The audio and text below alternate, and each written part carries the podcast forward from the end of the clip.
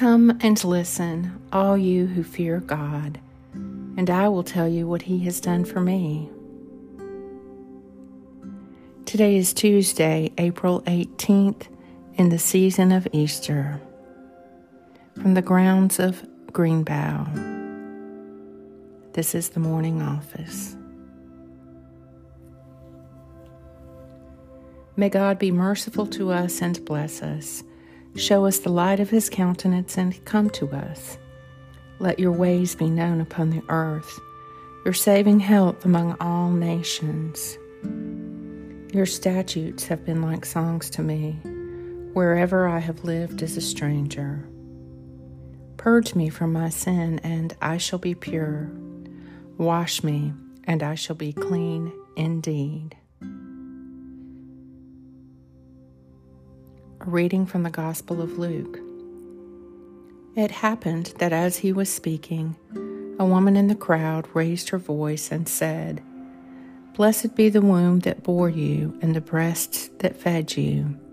But he replied, More blessed still are those who hear the word of God and keep it. Luke 11. Purge me from my sin, and I shall be pure. Wash me, and I shall be clean indeed. The Morning Psalm Lord, hear my prayer, and in your faithfulness heed my supplications. Answer me in your righteousness. My spirit faints within me. My heart within me is desolate.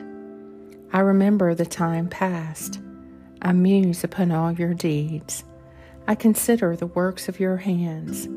I spread out my hands to you. My soul gasps to you like a thirsty land.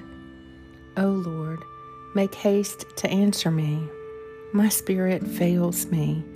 Do not hide your face from me, or I shall be like those who go down to the pit. Let me hear of your loving kindness in the morning, for I put my trust in you. Show me the road that I must walk for I lift up my soul to you. Psalm 143 Purge me from my sin, and I shall be pure. Wash me, and I shall be clean indeed. Even so, come, Lord Jesus.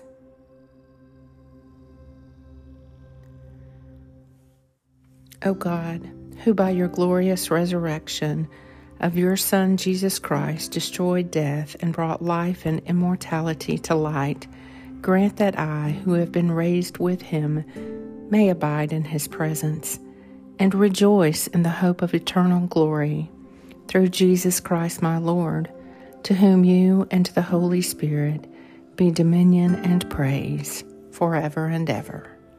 Amen. Lord God, Almighty and everlasting Father, you have brought me in safety to this new day. Preserve me with your mighty power, that I may not fall into sin, nor be overcome by adversity. And in all I do, direct me to the fulfilling of your purpose. Through Jesus Christ my Lord. Amen.